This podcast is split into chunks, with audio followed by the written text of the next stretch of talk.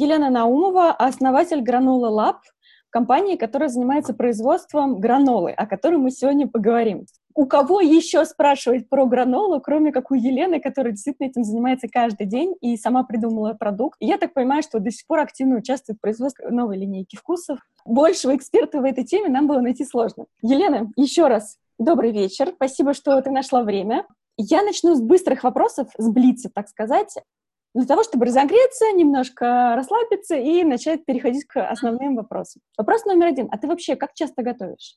Я готовлю, к сожалению, сейчас не очень часто, не так часто, как хотелось бы, если говорить о еде дома. Я очень редко готовлю ужины, но я часто готовлю завтраки, в частности, с гранолой. В твоем инстаграме, ну, в смысле, в инстаграме Гранола Lab можно посмотреть твои собственные рецепты и идеи. Да, конечно, там они тоже есть. Здорово. Второй вопрос. Какое самое интересное, необычное, вкусное блюдо ты приготовила за последнее время? Из гранолы или же не из гранолы? Что-то, что у тебя было в последнее время вдохновение? Я не знаю насчет необычного, но недавно я готовила ризотто с морепродуктами. Люблю гречневую лапшу и готовлю из нее вообще все, что угодно. Постоянно экспериментирую. Если уж я готовлю вечером дома, то это, скорее всего, будет что-то либо из гречневой лапши, либо стейк из тунца, либо какие-то овощи запеченные. Не знаю, сколько это необычно. Звучит вкусно. Третий вопрос. Какое у тебя, в принципе, самое любимое блюдо? Я понимаю, что сложно выбрать одно, которое первое на ум. Гранола? Не знаю. Потому что этот продукт меня окружает последние три года вообще-то. Всюду я его ем, пробую, тестирую. Друзья меня это всюду привозят гранолу. Хорошо, пусть будет гранола. Тогда перейдем к ней. Что такое гранола и чем отличается от мюсли? Гранола, по факту, это запеченные мюсли. Конечно, это похожие продукты, но дело в том, что мюсли, они все-таки на нашем рынке себя уже запятнали. Мы привыкли, что мюсли — это какой-то такой не очень дорогой продукт, очень большой упаковки, где много-много зерна, очень мало каких-то наполнителей вкусных, там зачастую присутствуют и консерванты, потому что мюсли в среднем хранятся два года, там присутствуют разнообразные красители и прочее, прочее, прочее, что мы не хотим видеть в том, что мы едим, но самое главное, там есть сахар, самое главное, там используются какие-то другие подсластители. В граноле, в нашей мы этого не используем. У нас есть гречневая гранола. Лучше сказать на примере более классической гранолы, ягодной. В чем отличие? Наша гранола уже запечена, ее не нужно дополнительно готовить, вы ее сразу едите с молоком, кефиром, йогуртом, с чем хотите. И соотношение зерна и наполнителей 50 на 50. В нашей граноле орешков так же много, как овсяных хлопьев. Получается, что этот продукт, э, мало того, что он удобный тем, что его не нужно готовить, так э, еще и он гораздо более сытный, чем мюсли. Ну и, конечно, мы используем только натуральные ингредиенты, мы используем цельные орехи, которые отбираем сами у наших хороших поставщиков. Используем ягоды и сухофрукты сушеные без сахара. Вот в этом главное отличие. Вопрос такой. Я, на самом деле, пока готовилась к этому вебинару, я так вдохновилась, что сама стала очень активно пробовать разные рецепты, готовить. В частности, натыкалась на различные статьи про то, что гранола не такая уж полезная. Mm-hmm. Кто-то, наоборот, пишет, что вот, это самый полезный завтрак, а кто-то пишет, что, ну, вообще это вызывает скачи сахара, что, в общем, это неправильно усваивается. Так что же, это все же, это полезный или вкусный завтрак? И есть ли люди, которым все-таки гранолу лучше не есть по каким-то ограничениям? Насчет последнего вопроса, конечно, такие люди есть. В частности, есть люди, например, у которых непереносимость глютена, и они не могут по этой причине употреблять овсяные хлопья, поэтому для них мы придумали, потому что мы на гранольной лаборатории, мы делаем разные вкусы, мы придумали как раз гречневую гранолу, она на основе гречневых хлопьев, и пророщена зеленой гречки, она у нас без глютена, и также есть гранола на основе киноа. Что касается пользы, вреда, я, если честно, за эти три года, что занимаюсь этим продуктом, слышала просто много всего. Но я могу сказать только одно, что наша основная линейка, мы ее сделали, разработали таким образом, что подсластителя, который мы используем, где-то это мед, где-то это финиковый сироп, его не очень много. Понятное дело, что это продукт все равно довольно сладкий, и скачки сахара то какие-то есть. Понятно, что диабетикам, наверное, гранола не очень понравится именно из-за этого. Что касается обычного здорового питания и питания для похудения, я, например, как раз тот самый человек, который следит за своей формой, да, я постоянно нахожусь в в процессе совершенствования. Я там и считала калории, и чего я только не делала. И я могу сказать, что наша ягодная гранола, она просто хит продаж. Она низкокалорийная, и она вписывается просто в любое меню. Хоть ты ешь на 1400 калорий, хоть на 1800. И еще гранол не едят те, у кого аллергия на орехи. Мы знаем, что орехи — это очень большой аллерген, и есть некоторое количество людей, у которых на них аллергия, мы всегда предупреждаем. Правда, мы не используем в нашей основной линейке самый большой аллерген — это арахис, мы знаем, что больше всего людей на свете с аллергией на арахис, если говорить именно про орехи. Он у нас есть в нашей новой линейке, у нас появилась линейка Кранчи, она как раз супер сладкая, и мы говорим, что она у нас вкусная. Если вы хотите чего-то такого сладкого, мы, конечно, там не используем ни сахар, наша политика, она не меняется. Сам факт, что она просто более сладкая, более запеченная, там много кокосового масла, она такая кранчи, ее вкусно есть просто из э, пачки. Мне кажется, потребитель может сам для себя выбрать, что он хочет. Если перейти к граноле как продукту, я для себя поняла, что всегда состоит из трех больших составляющих. Это база, какая-то крупа, которая входит в состав. Назовем это начинка. Это орехи, сухофрукты, что-то еще. И вот сластитель, закрепитель, то, что создает вязкость, и цвет дает, и вкус. Можем мы пройтись по каждой из частей, если начинать с базы. Я всегда видела гранолу на основе овсянки. У вас, у первых, я увидела, что, оказывается, можно делать и с гречкой, и с киноа. Может быть, у кого-то другого такое тоже было, я не изучала так глубоко. Заинтересовавшись, я поняла, что не встречала таких рецептов. Можешь, пожалуйста, рассказать чуть-чуть подробнее, какие крупы, кроме овсянки, и если овсянка тоже, какую овсянку лучше брать, как подготавливать, какая должна быть идеальная база и какие вообще варианты существуют? Гранола — такой прекрасный продукт, в котором ты можешь понять формулу, из чего она состоит. И дальше эти компоненты ты можешь разнообразно менять. То есть мы понимаем, что для гранолы нужна некая основа. Там могут быть овсяные, ячменные, пшеные, разнообразные другие хлопья. Это первая составляющая. Вторая составляющая — это семена. В гранолу очень хорошо идут э, семена кунжута, семена подсолнечника, семечки обычные, тыквенные семечки, и вот эта вот вся история. Вот сейчас э, у нас есть чиа суперфуды, тоже я отношу к этому направлению. Дальше третья у нас составляющая формула — это орехи. Орехи тоже можно разные подобрать, и подороже, и подешевле, и раздробить их, и добавить целиком. Третье — это ягоды и сухофрукты. Мы, например, для гранола выбираем ягоды, сухофрукты, сушеные без сахара. У нас в одной формуле есть цукат, мы об этом говорим, в основном мы выбираем формулу, да, гранолу, добавляем что-то без сахара, и в новой линейке мы вообще используем сублимированные фрукты, сублимированные ягодки. Что касается зерна, выбрать можно любое, но мы покупаем довольно дорогие овсяные хлопья, лучше всего выбрать э, хлопья долгой варки, те самые, которые варятся 25-30 минут. Та овсянка, которая заваривается просто кипятком, и она после этого сразу становится готовой быстрого приготовления. Она, конечно, тоже подойдет, но гранола она не будет так красиво выглядеть.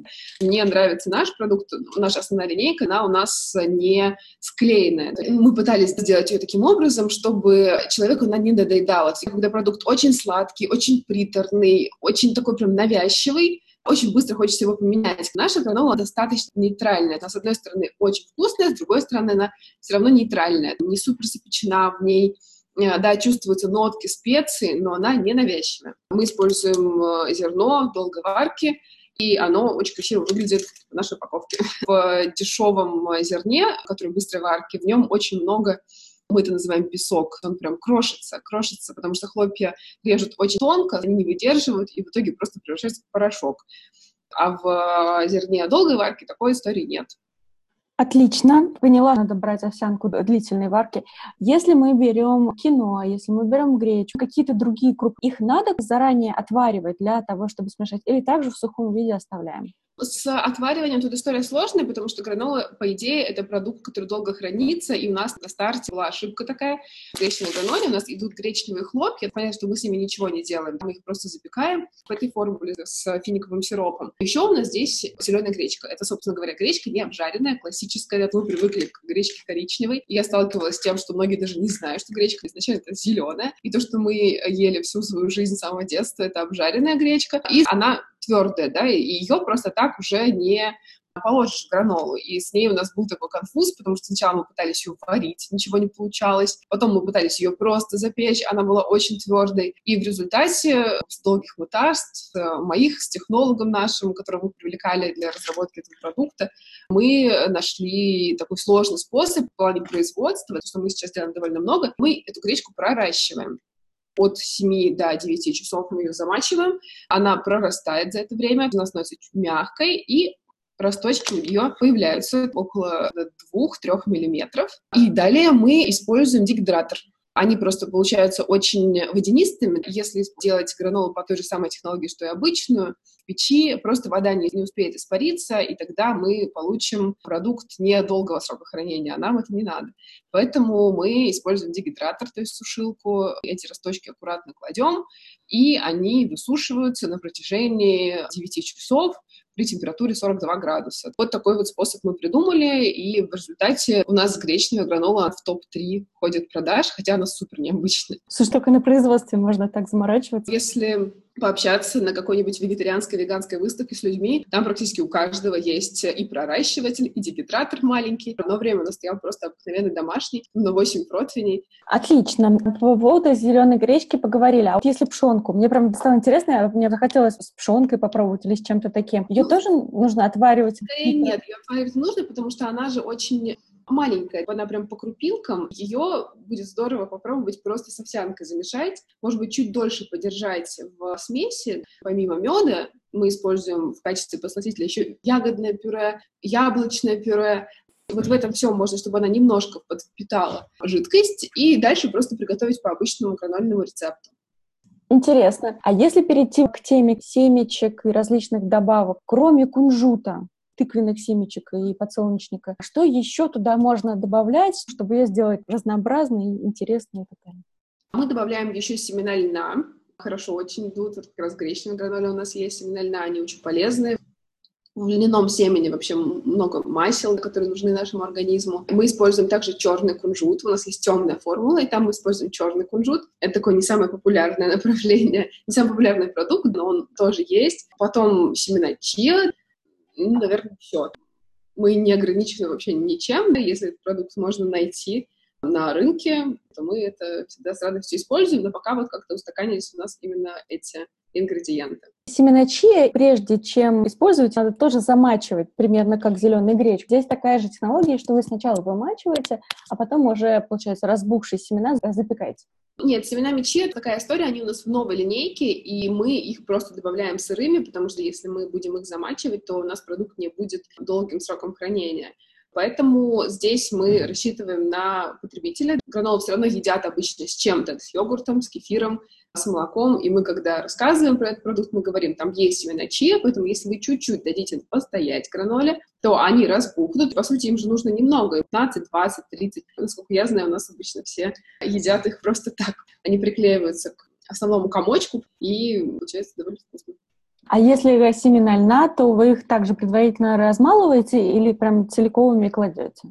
Семена льна мы кладем целиковыми, и также мы их добавляем перед приготовлением. Если семена чия мы добавляем уже в конце, они у нас не проходят термическую обработку, то есть семена льна проходят Слушайте, как интересно. Столько вариантов. Я прям понимаю, что ваш продукт — это конструктор. Из него можно собирать и собирать новые и новые линейки, вкусы и так далее. Здорово. А если переходить к орехам? Понятно, что список орехов, доступный российскому рынку, не такой большой. Какие орехи вы бы порекомендовали использовать, а какие лучше не надо? Потому что невкусно сочетаются, недолго хранятся, ну или еще что-то.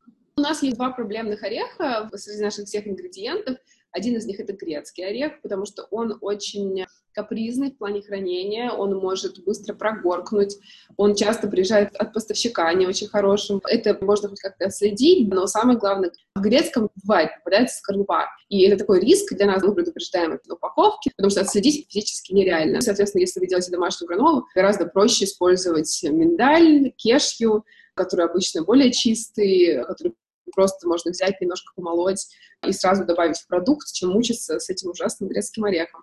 Такая же проблема есть с фундуком, но не в плане скорлупы, а в плане прогорклости. Тоже бывает так, что он ведет себя не очень хорошо, и грецкий орех фундук мы храним при немножко пониженной температуре, не при комнатной, а чуть ниже.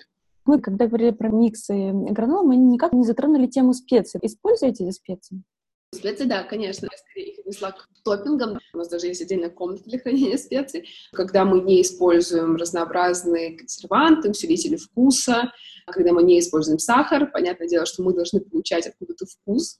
И этот вкус мы получаем из специй. В основной линейке превалирует корица, молотая имбирь, мускатный орех, в новой линейке мы добавили сушеную мяту. У нас есть э, кранчи гранола, мята, шоколад и сушеная мята. Это невероятный свежий вкус. Шикарный продукт получился. Да, специй мы используем довольно много. Также мы добавляем в гранолу немного соли, чтобы немножко уравновесить вкус.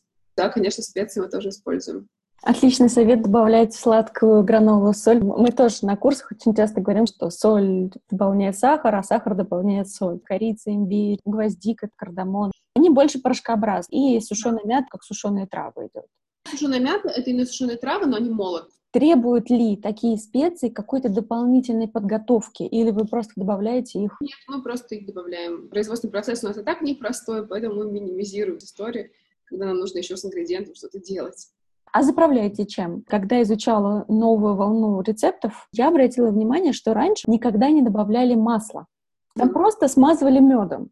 А сейчас новая волна рецептов, там уже рекомендуют мед, ну или какой-то подсластитель, замешать с маслом. Я последний раз использовала масло грецкого ореха.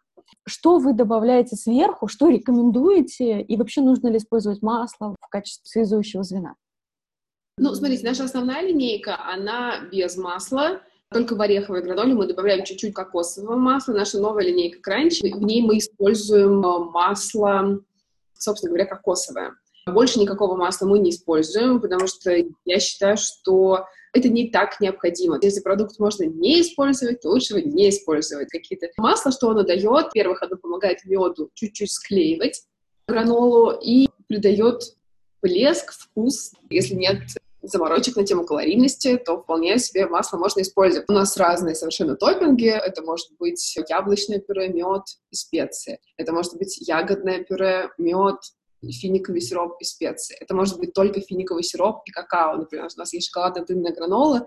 Это фактически нет шоколада, да, именно кусочками, но мы называем ее шоколадно-дынной, потому что мы используем там натуральное молотое какао, мы используем финиковый сироп, и получается такая очень густая классная смесь, и в ней мы замешиваем хлопья и орехи, и они получаются такими действительно шоколадными.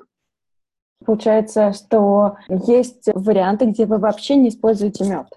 Да, конечно, есть такие варианты. У нас есть три таких гранолы. Это, собственно, гречневая гранола, темная формула с киноа и шоколадно-дынная гранола. Такой был запрос от рынка. Мы изначально начинали с четырех формул, и там была шоколадно-дынная гранола, но потом я заметила, что довольно много людей на выставках, на ярмарках и вообще в целом в Инстаграме говорят о том, что я не ем мед, у меня аллергия на мед. Я считаю, что мед при нагревании становится каким-то супер вредным. Еще там как-то услышала этот запрос, и мы сделали три гранолы без использования меда, и они у нас довольно популярны. Мы сейчас обсудили достаточно много вариантов конструктора. Есть ли какой-то микс, который либо наиболее популярный, либо, может быть, вы любите его и хотите порекомендовать ребятам попробовать? С чего им начинать с точки зрения вкуса? Я думаю, что нужно начинать с классических сочетаний гранолы, и вообще классические сочетания, они никогда не будут плохими, если вы решите их использовать. Например, я говорю о сочетании яблока, меда и корицы. То, что много где используется, в новогодних всяких пирогах, в новогодних десертах. Мы это сочетание используем в нашей ореховой граноле, наша самая классическая гранола, поэтому я советую начать с этого, поэкспериментировать. Когда начинала делать гранолу, еще у меня не было компании, не было гранола лап, я начинала именно с этого рецепта. Я делала сама яблочное пюре, это такой очень замороченный долгий процесс. А затем яблочное пюре добавляла мед, все это плавила вместе, добавляла туда корицу, немножко имбиря, молотого. Получалась такая просто супер ароматная смесь, которую мы затем замешивали хлопья. Если переходить от миксов к температурным режимам, есть ли какие-то ограничения? Насколько я встречала чаще всего, это 160 градусов. Может быть, есть какие-то рекомендации делать выше-ниже температуру, держать больше-меньше времени, воду в поддоны наливать. Есть ли какие-то здесь заморочки, которые бы стоило попробовать для того, чтобы получить интересный вкус? Гранола такая капризная, как э, выпечка, поэтому мы используем на нашем производстве только не пароконвектоматы, а просто конвекционные печи. Э, нам пар ни в коем случае не нужен, мы, наоборот, от влаги должны немножко избавиться для того, чтобы это был продукт с нужным нам сроком годности. Что касается температуры, у нас, опять же, все зависит от вида гранолы.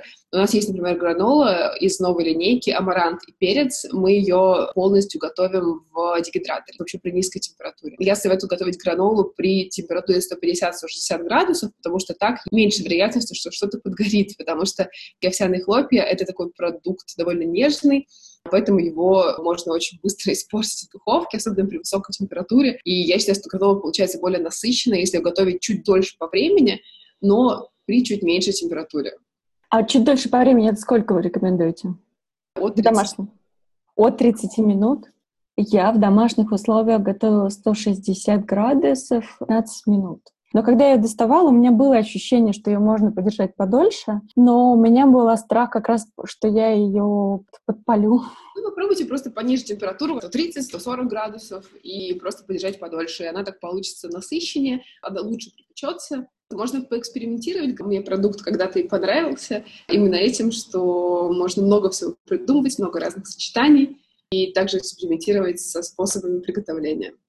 Спасибо за совет, очень интересно. Вот хорошо, мы уже все выяснили, рецепт придумали, температурный режим узнали. Теперь же надо его есть. Во-первых, с чем? Классический вариант — это молоко и йогурт, которые приходят на ум. Какие-то, может быть, интересные сочетания по вкусам, рекомендации, что-то есть, потому с чем ее есть, чтобы было вкусно?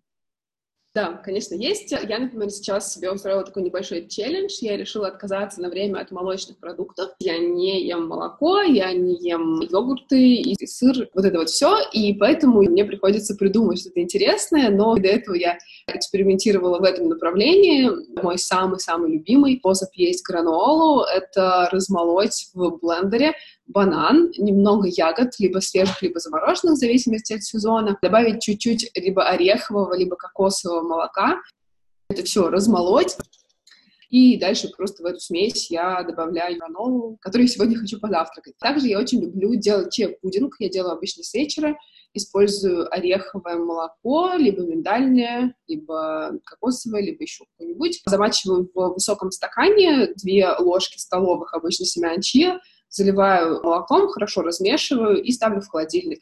И утром у меня получается просто шикарнейший десерт, в который я сверху добавляю гранолу. Звучит, честно сказать, просто волшебно. Мне теперь тоже захотелось съесть чай-пудинг с гранолой. Я представляю, как это вкусно и какая от чая нежная консистенция, которая, наоборот, контрастирует с такой хрусткой гранолой. Я думаю, что это очень вкусно.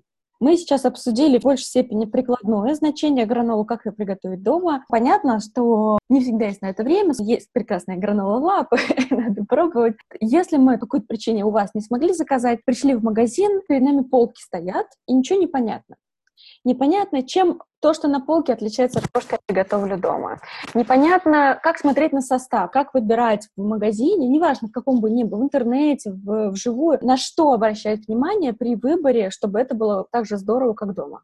Мой единственный совет — прочитать состав. Если в составе вы все понимаете, все слова, которые там написаны, они все вам известны, знакомы, вы знаете их значение — то, скорее всего, этот продукт вам стоит купить. А если там начинаются уже какие-то химические элементы, какие-то Е-добавки происхождения, которых вы не знаете, лучше, наверное, от этого продукта отказаться. Довольно часто, если куда-то езжу, путешествую, я всегда смотрю на полки магазинов, у нас даже есть в офисе целая полка гранолы, привезенные из разных стран. Я обычно смотрю на дизайн, потому что мне интересно, как это все упаковано, как сделано. Как потребитель я скорее выберу первую очередь гранолу, где мне все понятно по составу, а во вторую очередь гранолу, которую я вижу которую я либо могу достать из упаковки, посмотреть, что там внутри, либо у нее прозрачная этикетка, и я могу наглядно посмотреть, что там внутри. Вот эти вот два способа, если их объединить, вполне себе могут подойти, чтобы выбрать качественный продукт. Сначала посмотреть на него и прочитать состав, посмотреть, что он действительно подходящий вам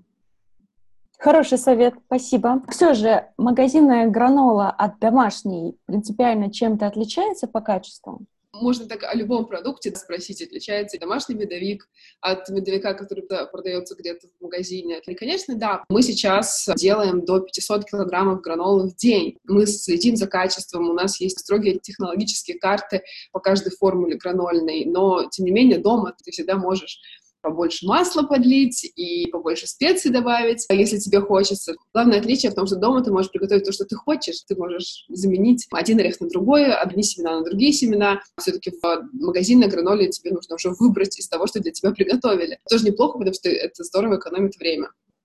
Срок годности? Вот домашняя гранола, насколько я понимаю, хранится условно неделю. Плотные чистой банке. Это такой безопасный срок. Можно хранить дольше, но уже на, на свое усмотрение. А вот магазинная гранола, какой условно здоровый срок годности? Мы понимаем, что там положили качественные продукты без дополнительных консервантов. И после какого срока надо задуматься на тему того, а нормально ли это продукт? Я бы, если честно, рассматривала варианты до года. Наш гранола хранится 6 месяцев. Я считаю, что это сейчас оптимальный срок годности, хотя мы будем его увеличивать, потому что у нас есть амбиции встать в сети, а для того, чтобы встать в сети, нам нужен побольше срок годности. Там вот эта вся логистика, доставка, она много съедает времени. Мы же как определяем срок годности на старте продукта?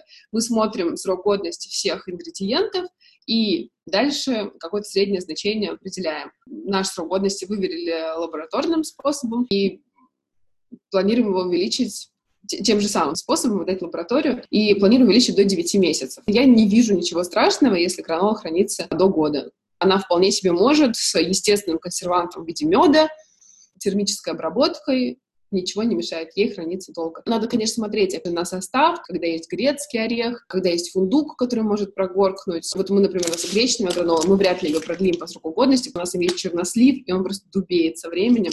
То есть либо его поменять в составе, либо не увеличивать срок годности у этой гранолы. Считаю, что до года ничего страшного. Мои такие общие вопросы, связанные с самим продуктом, закончились. Если у кого-то есть вопросы, пожалуйста, задавайте. А почему вы вообще занялись этим проектом? Неужели на тот момент, когда пришла идея, не было достойных альтернатив на рынке, чтобы сказать, а, это ладно, здесь так уже все хорошо, я не буду этим заниматься. Что происходит на рынке и как ваша дорожка пришла вот сюда? Расскажите, пожалуйста. Когда я начинала делать гранолу три года назад, действительно было не так много производителей. Конечно, гранола на полке была, и, в частности, иностранная гранола была из наших производителей марка Фиса, это компания, которая делает печенье, и у них есть гранола также, они поставляют в сети. В Азбук и в Перекресток, ну, в общем, во многие другие. Они были, я смотрела не от рынка, мой было, наоборот, у меня все произошло, так сказать, от обратного. Не от общего к частному, да, частного к общему. Когда работала на обычной работе, я была корреспондентом на телевидении, готовила гранолу для себя дома. Как раз у меня был такой период, когда я экспериментировала на кухне. Мне хотелось есть, и худеть. Ну, в общем, вот эта вся история. Я готовила гранолу дома, а потом у меня в основной работе наступил перерыв. Это было лето, Москва, хорошая погода, все прекрасно. 2015 год, как раз время маркетов, фестивалей. И в какой-то момент просто я подумала, что надо делать гранолу, надо делать ее на продажу и зарегистрировалась на один из маркетов, позвала подружку, мы приготовили за неделю очень много гранолы, повезли продавать, и как-то это неожиданно выстрелило, потом второй маркет, потом третий, потом нас взяли на Московское варенье, это крупный фестиваль городской мэрии, там мы продали очень много гранолы, и потом уже встал вопрос, что вот два месяца у нас уже и я Инстаграм завела, и сайт э, появился первый на шаблоне сделанный, и надо было уже что-то решать, либо туда, либо сюда, и я поняла, что попробовать вернуться на обычную работу у меня уже, у меня всегда будет возможность, а вот попробовать что-то новое может и не быть. Такого шанса у меня больше никогда, поэтому я решила попробовать. Замечательная история, она очень похожа на то, как, собственно, как появилась наша школа, примерно так же. У меня остался вопрос по поводу рецепта любимой гранолы. Может быть, есть возможность поделиться каким-то прям конкретным рецептом. Столько этого, столько этого, столько этого, клади, запекай так-то. Есть такой рецепт? Рецептов у меня в голове, конечно, много, но что касается любимого рецепта, здесь мне сложно будет поделиться, потому что все мои любимые рецепты, они воплощены в жизнь в гранола лаб. В нашей линейке, например, ореховая гранола, которая есть у нас, та гранола, которую я приготовила впервые в жизни, вот впервые, когда я готовила гранолу, я делала ее именно по этому рецепту, по которому мы сейчас готовим ореховую формулу, поэтому я боюсь, что мы раскроем просто секрет приготовления гранола. Хорошо, тогда не будем. Лена, спасибо тебе большое. Было очень содержательно, очень интересно. Меня опять это вдохновило. Пойду доедать остатки гранолы, чтобы готовить скорее новую. И обязательно ваш попробовать. А я хотела напомнить ребятам, которые слушали нас, что если вас интересует мой вопрос по составу, недавно у нас был вебинар с Ульяной Юрьевой из Брауни Мама. И она рассказывала про жиры и трансжиры выпечки. Если вы еще не слушали этот вебинар, послушайте, потому что там как раз мы обсуждали вот эту историю про состав. Он относится ко всем всем продуктам, которые связаны с выпечкой, с гранолой и так далее, то, о чем Лена говорила, то, о чем там Ульяна говорила, что если вы не понимаете состав или вам эти слова кажутся незнакомыми, лучше, наверное, это не брать. В этом вебинаре чуть более подробно все вам рассказали и с Ульяной все вопросы обсудили. Спасибо тебе, Лен, большое. Тебе хорошего дня, гранолистого настроения. Да, все, пока, спасибо большое. Пока-пока.